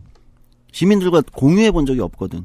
그러니까 여론조사 지지율이 떨어질 때마다 막 너무 막 당황하고 예를 들면 갑자기 정책이 바뀌고 원래 하기로 했던 것들이 네. 조선일보가 얘기합니다. 1% 떨어졌대. 조국 사퇴시켜. 1% 떨어졌대. 최저임금 인상하지 마. 계속 얘기해요. 그렇죠. 문제는 정치인들 본인들도 동일하게 생각한다는 거예요. 네. 근데 전혀 그렇지 않다. 그것에 오히려 이제 노예가 돼버리는 거죠. 한국 정치가. 그러니까 시작은 언제부터냐? 아까 얘기했던 2002년 처음 여론조사라는 것을 이제 본격적으로 그때 쓰면서 그때는 그렇지 않았죠. 근데 한 17년의 시간이 지나면서 변질되면서 지금은 오히려 그렇게 돼버리고 시민들도 정치 집단도 모두가 여론조사의 노예가 된 이런 상황은 민주주의에 굉장히 위험한 신호라고 저는 생각을 합니다. 여러 번 강조해야 될 것 같아요. 국민의 견해를 듣지 말라는 게 아니라 국민의 견해는 그런 방식으로 모이지 않는다. 네. 국민의 견해를 듣고 싶으면 더 능동적이고 자세한 방식이 있다. 국민도 견해를 개진하고 싶으면 더 능동적이고 자세한 방식이 있다. 이 방식으로는 왜곡된다. 근데 이미 왜곡된 자료를 가지고 겁먹어 있다. 그리고 이런 게 이제 또 어떤 위험을 가져오냐면 여론조사라는 것이 그냥 의견의 크기를 일정 정도 그 시점에 잠깐 보여주는 어떤 저는 보조자료라고 생각을 하는데 네. 정치 집단과 정치인이 여론조사 숫자에 따라서 이 정책이나 매여 있다. 그거에 따라서 모든 게 굉장히 크게 변하고 결정을 한다. 이렇게 돼버리면 인간은 어떤 욕망을까? 인간들의 어두운 욕망이 발현되게 됩니다. 시민 집단들 사이에서 또는 어떤 정치인이 그렇다면 여론을 움직일 수 있다면 내가 다 바꿀 수 있을 텐데 그러니까 투표가 아니라 여론조사의 결과로 내가 다 바꿀 수 있을 텐데 그러면 어떻게 하겠습니까? 아까 제가 얘기한 선호의 강도가 센 의견들을 모으기 시작하는 겁니다. 그게 어쨌든 여론을 좌지우지하는데 유리하니까 서로가 양쪽에서 모든 사람, 모든 집단이 그렇게 되면 굉장히 극단적으로 센 의견들만 남게 되죠. 네. 그거의 현상 중 하나가 정치적 양극화, 또는 분열 이런 거죠. 왜냐하면 그거는 그 욕망 때문에 이 사람들을 센 의견들을 자꾸 동원하는 겁니다. 센 의견들. 네. 그러면 생각보다 다양한 층위에서 다양한 선호로 있던 다양한 의견들은 죽어버리게 되는 거죠. 저희가 지난번에 그 자유 유튜버 릴레이 토크 페스티벌? 네. 에 대해서 지상 중계를 해드렸던 중요한 이유 중에 하나는 뭐 에디터가 그 편집자인 저는 저 황당한 주장들을 저쪽에서 내밀고 있는 것을 보면서 우리 쪽에는 저런 주장으로 목소리를 키우고 있는 사람이 없는지에 대해서 돌아보는 경험이 되면 좋겠다는 거였어요. 안 돼도 어쩔 수는 없죠. 뭐 청취자가 선택하는 거니까. 근데 그렇게 생각하기 쉽지 않은 것 같더라고요. 아무래도. 네. 나랑 반대되는 견해를 보면 일단 한심하다는 생각이 드니까. 네. 그 여론조사를 보는 저도 이제 여론조사를 보고 막 이러면은 대다수의 사람들은 여론조사에 참가를 해본 적이 없는 사람들이잖아요. 네.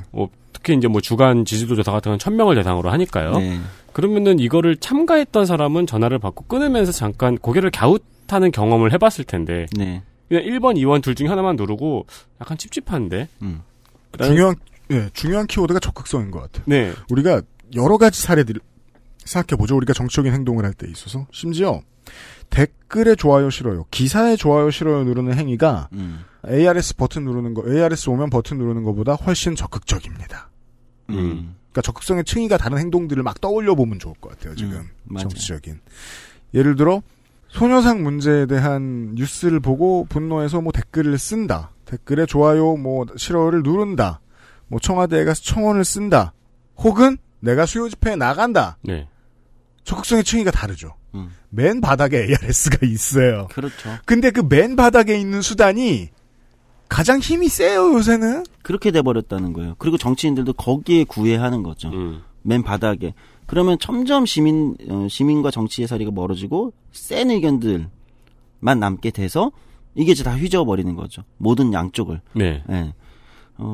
그래서 다시 이제 제일 처음에 이제 문제의식으로 돌아가면 저는 그래서 최근에 한국 사회에서 벌어지고 있는 뭐 수많은 이슈들에 대한 입장들은 서로가 다 다양할 수 있다고 생각해요. 근데 이제 우리가 두려워해야 되는 건, 진정 두려워해야 되는 건 뭐냐. 혹시 이 복잡한 이 센 의견들의 충돌들 사이에서 진짜 평범한 사람들의, 평범한 시민들의 삶에 대한 의견들이 너무 간과되는 것은 아닌가. 간과되는 것은 아닌가. 정치가 귀 기울여야 되는, 또는 우리 시민들이 귀 기울여야 되는 여론조사에서 잡히지 않는 의견들, 삶에 대한 의견들. 그건 의견, 목소리 또는 삶 그 자체일 수도 있습니다. 그런 것들을 포착해내는 것이, 그리고 수면 위로 끌어올리는 것이 정치인의 역할이고 기자라는 직업의 역할이고. 진짜요? 네, 저는 그렇게 생각합니다. 기자라는 직업의 역할이 그거일 수 있죠. 네, 원래 제가 본 적이 없어 그러지. 아, 있어 그런 기자들도 있어요. 네, 냉소주의자 같은이라고. 다 김민아 때문이야. 네.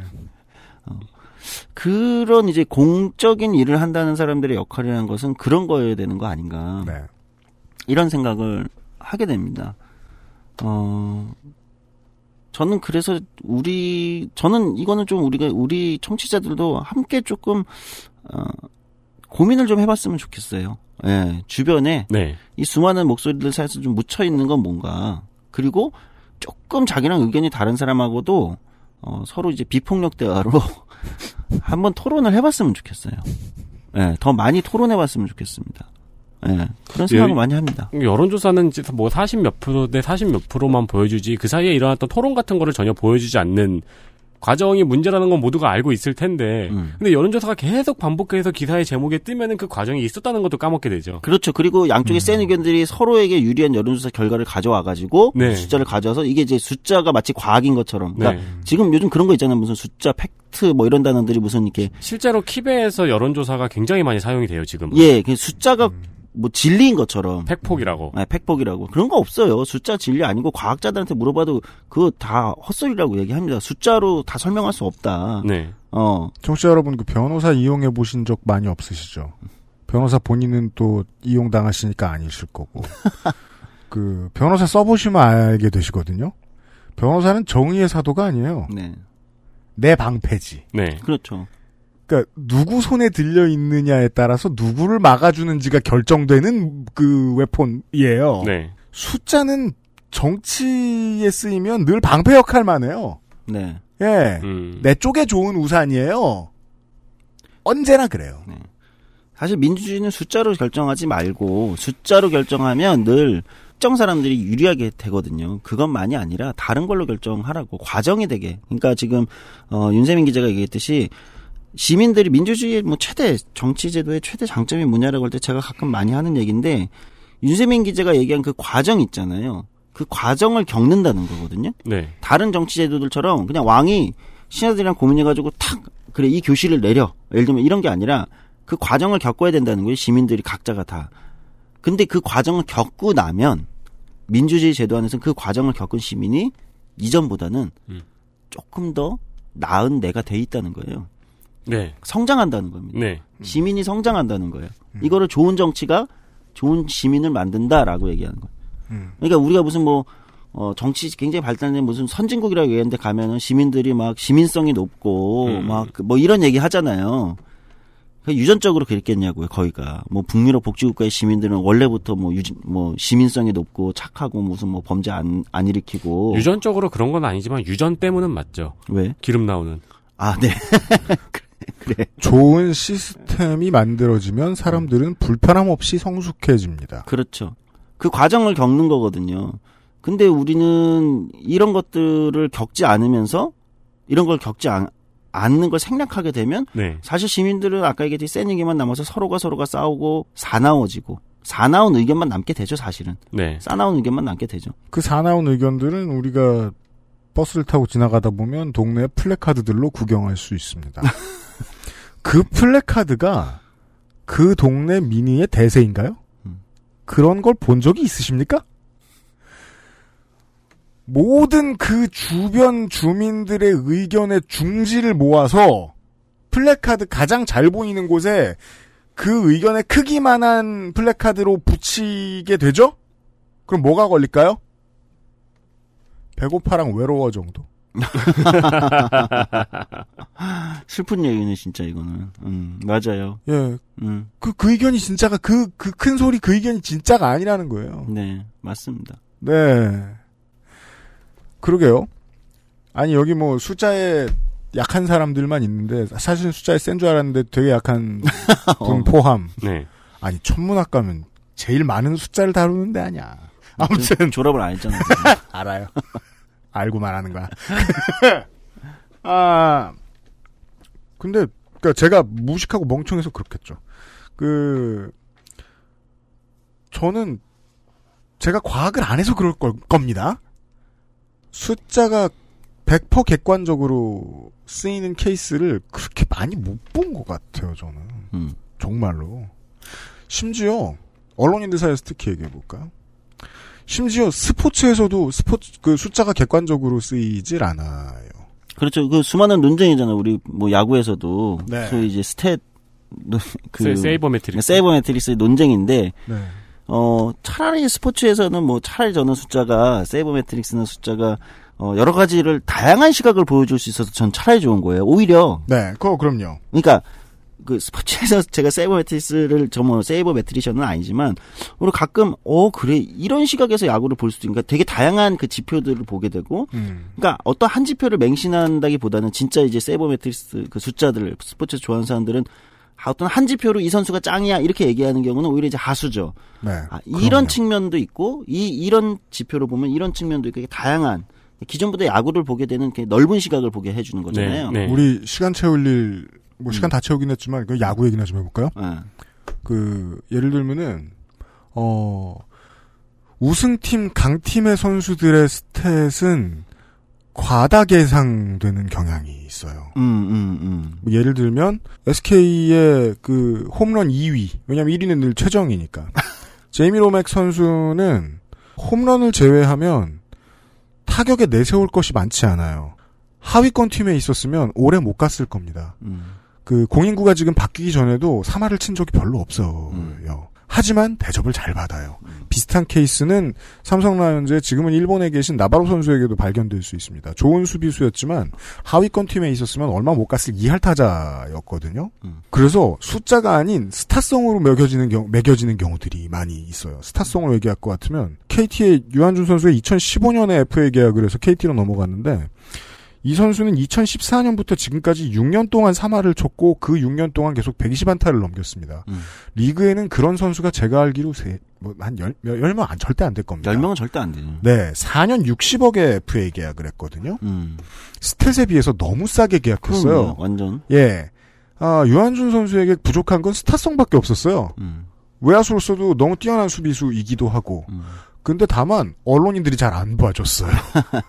이 차이가 지금 커요. 맞아요. 예, 하위권에 있다든가 아니면은 팀의 주전들 나머지들이 너무 더 잘했다든가 하면은 또 숫자가 잘못 계상되는 경우들이 있어요. 그렇죠. 숫자가 제일 중요한 스포츠에서도 그렇다니까. 네. 예. 그런데 숫자로 다 설명되기 훨씬 어려운 욕망과 질투와 시기와 권력욕과 네. 어? 이런 것들이 뒤엉켜서 작동하는 민주주의 정치 또는 우리 사회에서는 얼마나 더 그렇겠습니까? 그래서 우리가 과학적 태도 뭐 이런 거 합리성을 점점 인류가 가져가는 건 중요하지만 정치의 본질은 저는 그렇다고 생각합니다. 특히 정치는 변화를 만들기 위해서 오히려 변화하지 않는 것을 주목한 게 정치라는 것의 출발이다. 그러니까 사회가 좀 더 낮게 변화하기 위해서 인간의 변화하지 않는 것, 인간 사회에 변화하지 않는 비합리성들 있잖아요. 질투, 시기, 욕망 등등 비합리성들. 이것의 본질을 이해해야 된다는 거예요. 그래서 그런 다른 어떤 숫자나 합리성만으로 다 설명되지 않는 영역들을 이해하기 때문에 그 영역을 어떻게 잘 컨트롤해서 좋은 사회로 나아갈 것인가를 고민하는 게 민주주의 정치 시민들도 그렇고 정치인도 그렇고 또는 공적인 영역에 있는 기자들이나 여러 존재들의 저는 그게 민주주의에서의 그게 책무라고 생각하거든요. 우리가 고민을 좀 그런 쪽으로 좀 발전시켜 나가는 게 좋지 않을까 네. 이런 생각을 이 여론조사의 홍수 속에서 하게 됐습니다. 비합리성.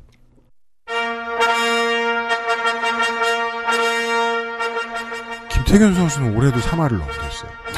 늘 넘겨요. 그죠. 몸 상태도 몸 상태였고 그 몇 가지 많은 문제들이 있었음에도 늘 3할을 넘겨줬거든요. 팬들은 분노하는 팬들의 목소리가 언제나 더 크게 들려요. 이대호 선수와 김태균 선수에 대해서는 왜? 연봉이 너무 세요. 사람들의 이 비합리를 이해해줄 필요가 있다는 거죠. 그쵸. 그는 엘리트가 아니었던 적이 없어. 사람들은 왜 화났을까? 그리고 또 하나 아까 했던 얘기랑 연결해야죠. 그러면 언론인들이 그 팬들이 화내주는 거랑 똑같은 비합리를 유지하는 게 말이 되냐. 그러니까요. 그럴 거면 기자를 하지 말지. 그럼 기자 하지 말고 그냥 게시판에 살지. 다른 강점이나 다른 개선점들을 찾아서 얘기를 해주든가. 맨날 게시판에서 나온 거랑 똑같은 가성비 얘기만 하고 있다고. 그런 사람들은 진짜 가성비 좋은 선수들은 찾아내지도 못해. 나쁜 얘기하는 것만 좋아하니까. 그런 면에서 제가 제일 능력이 특출났던 사람을 기억하는 건 엄재경 해설위원이 있거든요. 왜요? 네. 이제 엄재경 해설위원은 이제 한 명이 뭐 아주 잘하는 선수, 아주 못하는 선수가 붙거나 혹은 테란의 성적이 월등히 높고 저그의 성적이 월등히 낮은 맵에서 경기가 이루어져도 이거를 말로 어쨌든 50대 50으로 맞추는 능력이 있거든요. 아, 이거 되게 중요한데요. 좋은 스포츠 해설은요, 콜한다고 하죠, 보통. 네. 미국 표현으로. 모든 선수와 모든 팀이 다 훌륭해 보이게 콜할 줄 알아요. 네. 예. 모두를 빨아줘야 하기 때문이 아닙니다. 어떤 부분을 지금 더 봐줘야 관객들이 드라마를 더 기분 좋게 즐길 수 있는지를 알아내기 때문입니다. 네. 그게 저널리즘의 본령이에요. 네. 못 봤던 부분, 보면 더 좋은 부분, 봐서 공익에도 도움되고 엔터테인먼트도 될 수 있는 어떤 부분. 그거는 모든 저널리즘의 본령이라고 생각해요. 그게 숫자를 이깁니다. 저는 정치 저널리즘에서도 완전 200% 지금 공감합니다. 지금 UMC에 대해. 특히 저는 오히려 정치 저널리즘이야말로 진짜 그렇게 써야 된다. 무슨 정치선생님 경마중계 하듯이 쓰는 게 아니라 네. 그렇잖아요. 지금 1번만 뭐 들어오고 있습니다. 뭐 2번만 뭐 속도 내서 역전했습니다. 이런 거 아니잖아요. 정치 저널리즘이야말로 그러라고 있는 건데 그런 것도 이제 굉장히 많이 실종됐죠. 청취자 여러분, 머니투데이 더 300 꼭 보시라니까요. 뭐 하루 이틀에 뭐 부족한 점들도 많지만 네, 네. 보면 기분 좋은 것들을 많이 짚어내줍니다. 네, 네. 기계적 중립이 아니에요. 큰 고민에 의한 중립. 네. 그런 것들 보실 수 있는 매체는 있습니다. 어디를 피하면요? 지금 구독하시는 걸 피하시면요. 예. 네. 조동 소장과 함께했습니다. 장담합니다. 이 얘기는 안 나와. 나올 거야. 안 나와. 월말 내야 돼. 500회 전까지 안 나와. 나올 거야. 조동 소장 수고하셨습니다. 네, 감사합니다. XSFM입니다.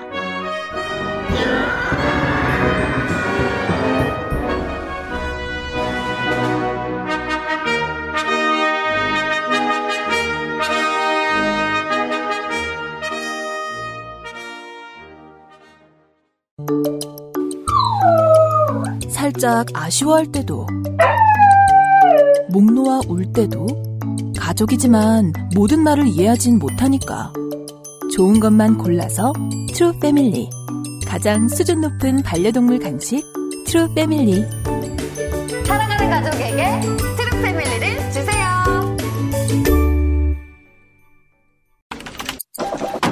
아무리 바쁘고 힘들어도 하나만은 꼭 기억하세요. 건강의 기본은 정상적인 면역 기능. NK365. 내 옆에 탑. 매일매일 NK365. 우리 아이 성장기부터 NK365 키즈. 금주의 의사소통. 건의사항 한 가지를 알려드리면서 예, 오늘 방송을 마무리하겠습니다. 메일로 왔는데요. 제 직장 동료 한 분은 청각장애인입니다. 제가 그분에게 요파씨의 좋게 된 분들의 이야기나 그 아실의 이야기를 종종 해드리면 대부분 그분의 대답은 나도 한번 듣고 싶다였습니다. 그러다가 유튜브에 영상이 올라오게 됐고 덕분에 그분도 방송을 보시면서 좋아하시더군요. 정말 늘상 다른 사람을 통해 요약된 이야기만 전해 듣다가 갑자기 방송의 진행 모습까지 보실 수 있었을 테니까요. 하지만 유튜브에서 자동으로 생성된 자막이 방송을 제대로 전달하기에는 너무 부족한 탓에 그 점을 못내 아쉬워하시더군요.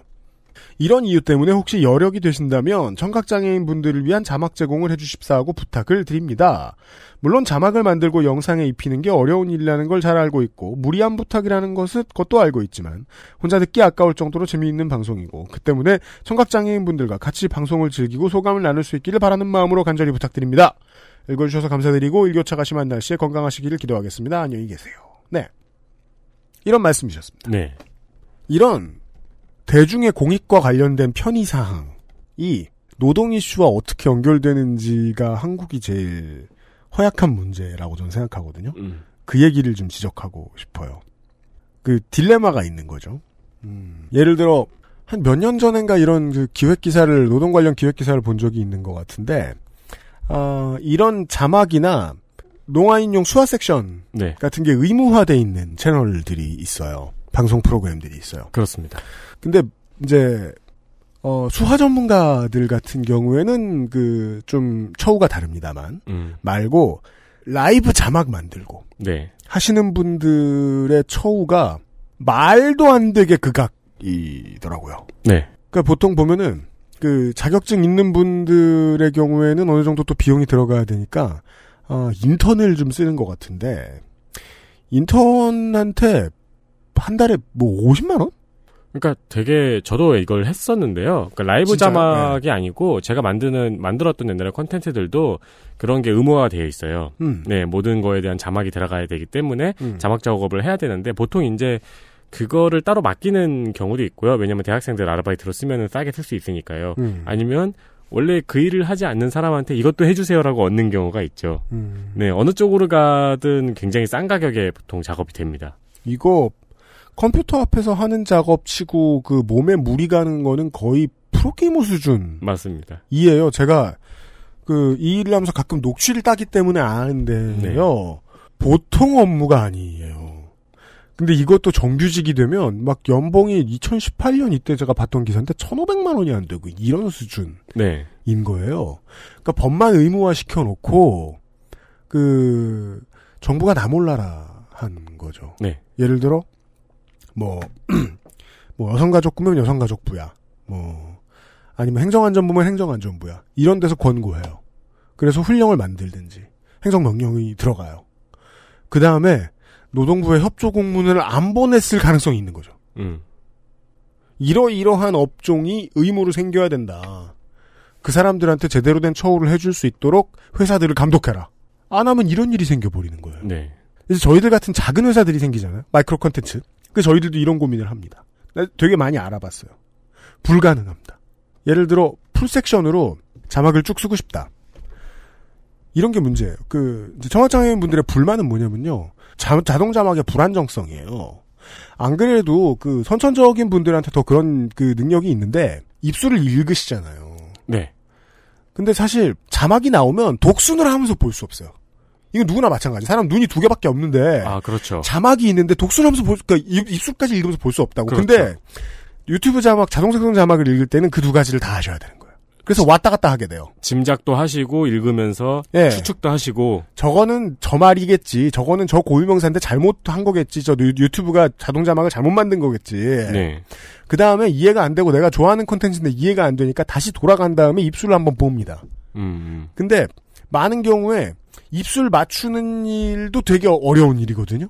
그것도 잘못됐다. 그럼 그렇죠. 더 힘들어요. 타이밍이 안 맞죠. 안 맞는 경우 되게 많죠. 요즘은. 네. 예, 전문가들이 부족하니까.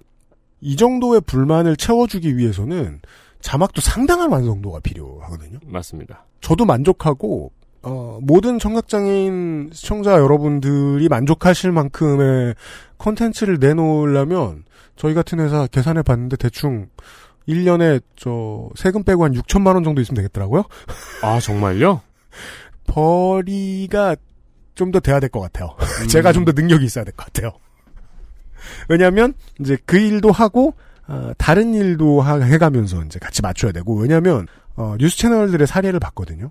외부 업체가 해주거든요. 네. 근데 그 업체도 일하시는 분들한테 비용을 주기를 되게 짜게 줘요. 그게 제가 얼마 전에 이 사례가 있었는데, 온라인 영상, 강의 영상을 만들면서 저한테 이걸 전부 다 쳐달라는 거예요. 한 샷에 20분 정도 됐어요. 전부 쳐달라고 해가지고 제가 그거 전부 치는 거는 2만 원을 더 주셔야 됩니다라고 했어요. 사실 그것도 싼 가격이거든요. 그쵸? 저는 안 하려고 그랬는데 일이 없으니까 이거라도 받아서 해야겠다 해가지고 원래 제가 받는 그 건당 비용에서 2만 원을 더 주셔야 됩니다라고 하니까 거기서 그럼 잠깐만 그건 저희가 더 찾아볼게요라고 하더니 업체를 찾았다고 하더라고요. 맞아요. 예, 그러면서 업체에 저희가 이만큼에 맡겼어요라고 되게 의기양양하게 이야기를 하는데 그 가격이 말도 안 되는 가격이었거든요. 이렇게 넘어오면 노동 이슈가 서비스 이슈가 노동 이슈가 됐다가 노동 이슈가 정치 이슈가 되고 정치 이슈가 다시 개인의 이슈로 돌아오죠. 네. 사람들은 평상시에 온라인에서 물건을 보면서 100원 더 싼 데 찾았다고 막 조롱해요. 원래 받던 판매자를. 네. 근데 다 이유가 있거든요. 그러니까 상당히 많은 경우에 이유가 있거든요. 네. 100원이 비쌀 경우에는 이유가 없는 경우가 있는데 1,000원이나 1,500원이 더 비싸다. 그럴 때는 이유가 있거든요. 보통. 그리고 상당히 많은 경우에 노동권과 관련이 있는 경우들이 있어요. 네. 제일 싼 것들이 많아요. 그러면 시장이 황폐화되죠? 그러면 이 자막 같은 경우, 자막 제작 같은 경우에는 그 시장을 아예 쓸 수가 없더군요. 제가 낸 결론은 그거였어요. 네. 네. 차라리 다른 일도 해줄 수 있게 하면서 우리 회사에서 더 많은 걸 제공해줄 수 있는 이런저런 다른 업무들도 시켜가면서 이런 포지션을 하나 새로 만드는 게 더 낫겠다 싶더라고요. 영상 쪽으로 아예 특화를 시켜서. 저희가 지금 영상으로 한 달에 15만원 벌거든요? 빨리 1년에 6천만원을 벌 수 있도록 해보겠습니다. 근데 이거, 타이핑 치는 거요. 들으면서 녹취 따는 거요. 이거 재능 있는 사람들이 있더라고요. 진짜요? 네. 저 그렇다고 생각해요. 아, 진짜요? 저 진짜 옛날에 이걸 고생하다가. 저 녹취 진짜 잘 따요. 네. 진짜 빠른 사람을 보면은. 네. 입이 벌어지더라고요. 네. 예전에 있던 언론사에서 제가 그거 한번 보여줬더니, 예, 기자들이 다 도망갔어요. 나한테 개기지 마! 했더니, 그때부터 저를 더 싫어했던 것 같아요. 안 그래도 안 좋아했는데. 그냥 속도로 따시나요? 네? 그냥 한 1분에 한 번 멈추죠. 그래도. 아니, 틀리는 게 있은 것 같아요. 저기 0.8배속 이렇게 안 하고요. 아, 그럼 더 편하겠구나. 네. 저는 보통 그냥 속도로 했던 거예요. 그걸 할 줄 몰라요. 아무튼 서비스는 돈인데요. 돈은 경영 능력의 문제입니다. 제 경영 능력이 부족해서 청각장애인 여러분들께 더 많은 것들을 제공해드리지 못하고 있습니다. 이 사실을 알려주셨어요. 고맙습니다. 네. 여기까지 목요일에 그것은 알기 싫다였고요. 예, 조소 장관은 다음 주에 자신의 인사를 드리도록 하겠고요. 저희들은 내일 이 시간에 다음 주부터 국감 할 것 같아요. 안 할 수도 있는데 할 것 같아요. 저희가 아직 마음의 결정이 안 서셨나요? 이해합니다. 네, 그래서 그리고 올해는 보고 있기가 좀 네, 아 그죠. 올해 국감 방송을 어떻게 구성할지를 저희가 지금 크게 고민 중이거든요. 네. 예, 그러니까 무슨 저 조국 노래 시간을 다시 이제 하나 그 고정으로 붙여가지고 노래방 반주 이렇게 조국 얘기하는 거를 맞춰 들려드릴까요? 그거 했으면 좋겠어요. 옛날에 위험한 초대 뭐요? 특정 단어 말하면 뒤로 날아가는 거 있잖아요. 제가 그거 지난주에 말씀드렸잖아요. 그게 위험한 초대였구나. 네. 그 풀장으로 떨어지는. 그렇죠. 위에서 물 떨어지거나. 예, 조국 말하면 홍성갑이 날아가고 막. 그렇죠. 뒤로. 그럼 우리 저 블루 스크린에다가 수영장 합성해가지고 풍덩 빠지는 걸로. 조국 논문 창장 이런 거 해놓고. 피곤한 국감 시즌이 준비가 들어가야 되거든요. 그래서 저희도 피곤하고 미리 네. 피곤하고 그리고 김민아 아저씨가 요즘 많이 피곤합니다. 자연인으로서는 네. 사진 찍고 게임하고 잘 지내고 싶은데 네. 일이 이제 청탁받은 일들이 많은데 네. 그 일들을 할 때는 꼭 얘기는 안 하고 싶은데 요즘 얘기 막 해야 되잖아요. 그죠. 그 시사평론가의 그 천형입니다. 그걸 좋아하는 사람들이 시사평론가로 성공하는데 그래서 시사평론가들이 다 못된 놈들인 거예요. 김민아 씨는 그런 사람이 아닌 것 같아요. 그래서 되게 힘들어합니다. 요즘 얘기를 하는데. 네. 그래서 내일 이 시간에는 내일과 내일 모레에는 아무 말이나 하도록 하겠습니다. 그 아실에서 어렵게 기획한 아무 말 시간 기대해 주시길 바라고요. 금요일에 다시 뵙도록 하겠습니다. XSFM입니다. I D W K